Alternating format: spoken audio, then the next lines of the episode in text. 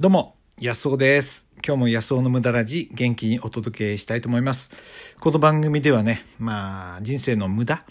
ここにこそね、本当の面白さがあるわけですよ。無駄ができない人生なんてつまんないと思いますよね。まあそのためにはね、まああれこれちゃんとやることはやっとかなきゃいけないわけで、早く無駄をね、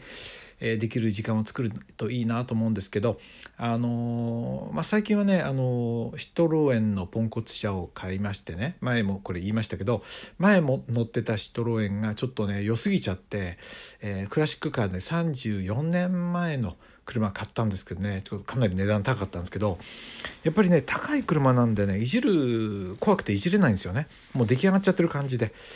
まあ、素晴らしい車だったんですけどでそれを手放すことにしてですねあんまり良すぎちゃうと。高いしね。で、えーポンコツをねもう格安で、あのーフリマで買ったんですよ。これをね手を入れてて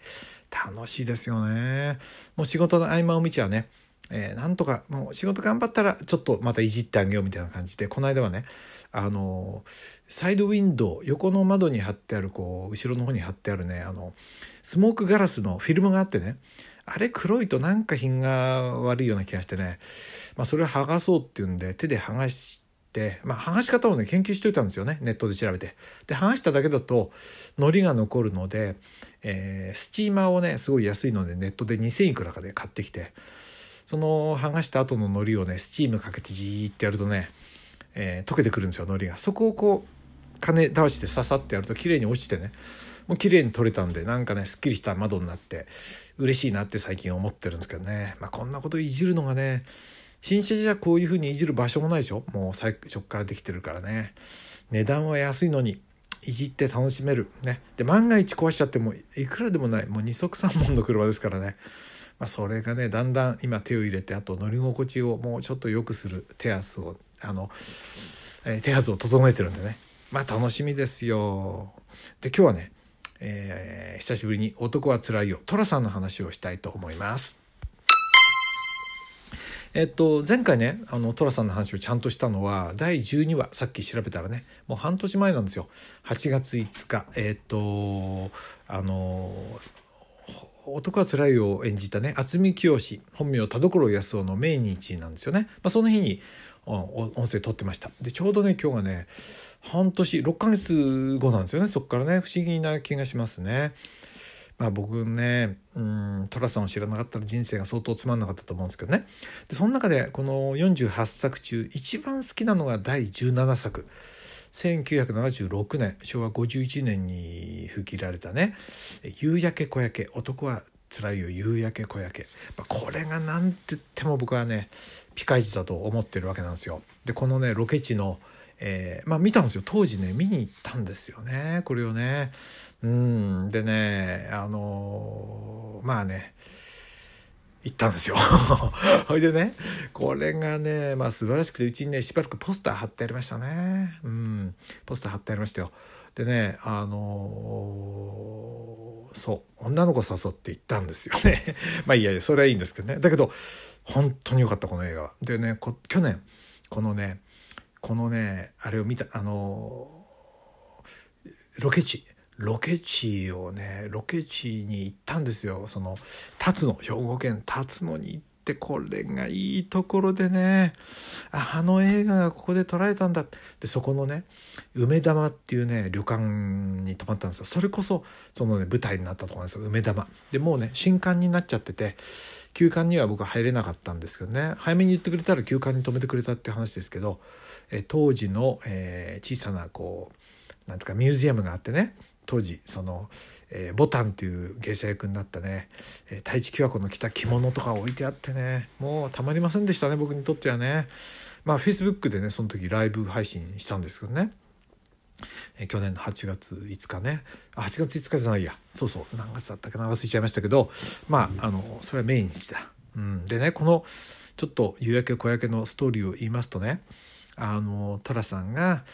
え上野でのね赤ちょうちんで飲んでるとそうするとまあ貧乏そうなね汚い風景のその親父が酒飲んでて金が払えないで警察に突き出させるようになってるわけですよ。でそれがかわいそうで「いや俺が出す」って言って親父をね助けてそれで自分家連れてくるわけですよ。で身寄りもない、まあ、大したねもう貧乏人なんだろうからってんでうちに泊めてやってくれって言うんで、えー、これを置くわけですけどもおじちゃんおばちゃんに頼んでね、まあ、おじちゃんおばちゃんは優しい人だから置いてあげるけどこの親父があのねずうずうしくて朝から風呂沸かせなのあるいはてんやも取ったりしてねそのツケが、えー、おじちゃんおばちゃんに寅さんのねあのおじちゃんおばちゃんに回ってきてまあ寅さんも注意するわけですよこういうことしちゃダメだというわけです。まあ辛抱してるわけですよね。でこのその汚い親父が実は日本画の最高峰の、えー、池内正観っていうねえー、有名な画家だったってことなんですよ。なんか横山大観みたいですよね。東山海と、えー、横山大観を混ぜたような なんかあれですけどこれを演じてるのがその宇野重吉というね、えー、名俳優ですよ。でこの人がその、えー、旅館だと勘違いしてたわけですよね。でこれは申し訳なかったと。いうことでお詫びにねえー、短冊にささっと絵ああの半紙かなんかにねあのあそうじゃないこうあれだね、えー、色紙にねささっと絵を描いてこれをね、えー、金に変えてきてくれって言って、えー、寅さんが神田に行って金に変えてきたら驚きで、まあ、これが7万円になっちゃうわけですよささっと描いただけなのにね。で、えー、まあ驚いて帰ってきたんだけど親父はもういなくて寅さんがっかり金づるがあのね親父をいれば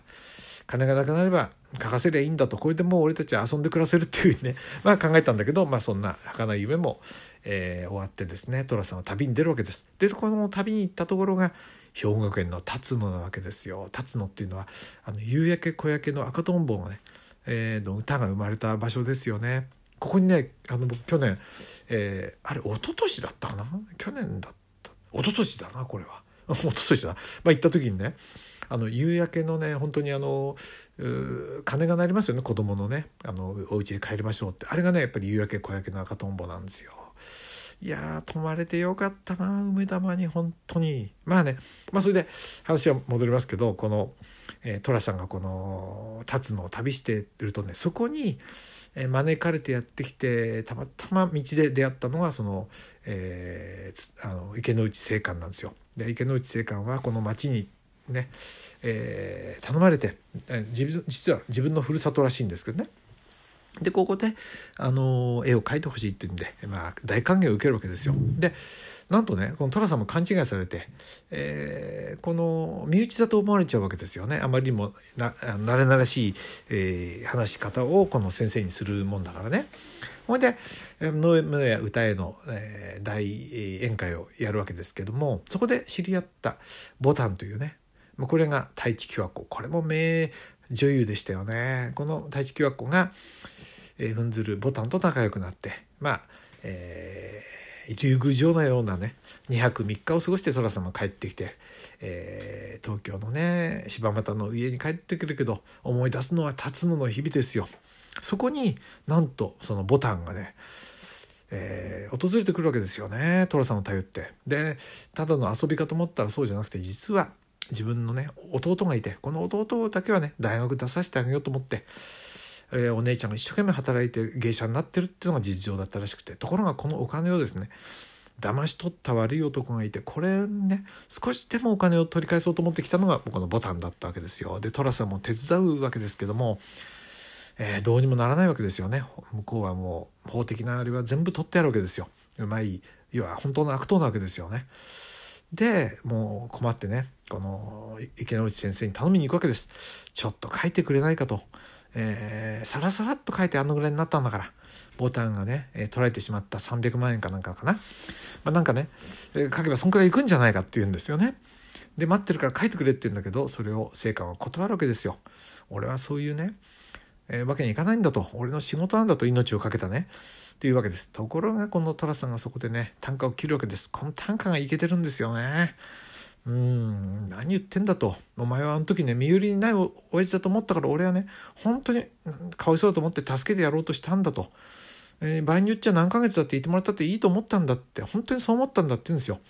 ところがお前なんだと。あのね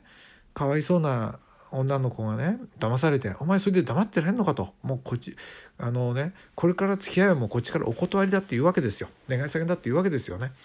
まあそのね日本の最高画壇。ね、えー、日本語最高峰って言われてるその、えー、人に対してねその短歌を切るねこの感じがなんともいいんですよねつい僕たちはねチータとかこうね名誉みたいなある人をねこうちやほやしちゃいますよねあの首相は何だとかって言ってる人が首相が来ると手振っちゃったりするわけですよね。うんでねこれにね本当にこうグラッとくるわけです。でもっとグッとくるのはこの虎屋の面々ですよね。寅さんが甘えてバカ言ってもね怒鳴り飛ばして殴り合いになってもまた温かく受け入れてくれるね。どんな人でも受けてくれるこういうねえー、とこですよね。こういうもんないですよね今ね。要はメソメソできないわけですよ。メソメソ、えー、したいですよ人間はね。そんな合理的なもんじゃないですからね、まあ、こういうものがね今失われてるんじゃないかなと思いますよね。本当に、えー、無駄無駄なことがねメソメソくよくよ大事ですよね。ちょうどね読んだ本でその「うん、寅さんとイエス」っていうねこれは米田、えー、昭夫さんっていう牧師さん？米田明夫さんという人が書いてる「寅さんとイエス」という本があるんですけどこれにねまああのこの寅あの寅さんじゃないよ。イエスっていう人は寅さんみたいな人だったんじゃないかってことが書いてあるんですよね。僕も他の本でも読んだことありますよ。あのイエスの広告術って本でねあのイエス・キリストまあ僕はクリスチャンじゃないですけどもきっと僕もそうだったんじゃないかななんてね、まあ、寅さんの映画を見ながら思うわけですね。はい、ぜひね第17作えー、DVD でも借りられますしオンラインでも借りられると思います、えー、夕焼け小焼け見てね。立つのの美しさ。行きたくなりますよ本当に。はい。そしてねこういう人間でありたいなと思いますよ。あの寅さんみたいなね。人間ってはみっともないもんですよ。ね。バカなもんですよね。でもそれが可愛いじゃないですか。ということで、えー、今日はねエンディングメッセージ送れませんけども最後まで聞いていただいてありがとうございました。どうも、無駄らしい内容になりましたね。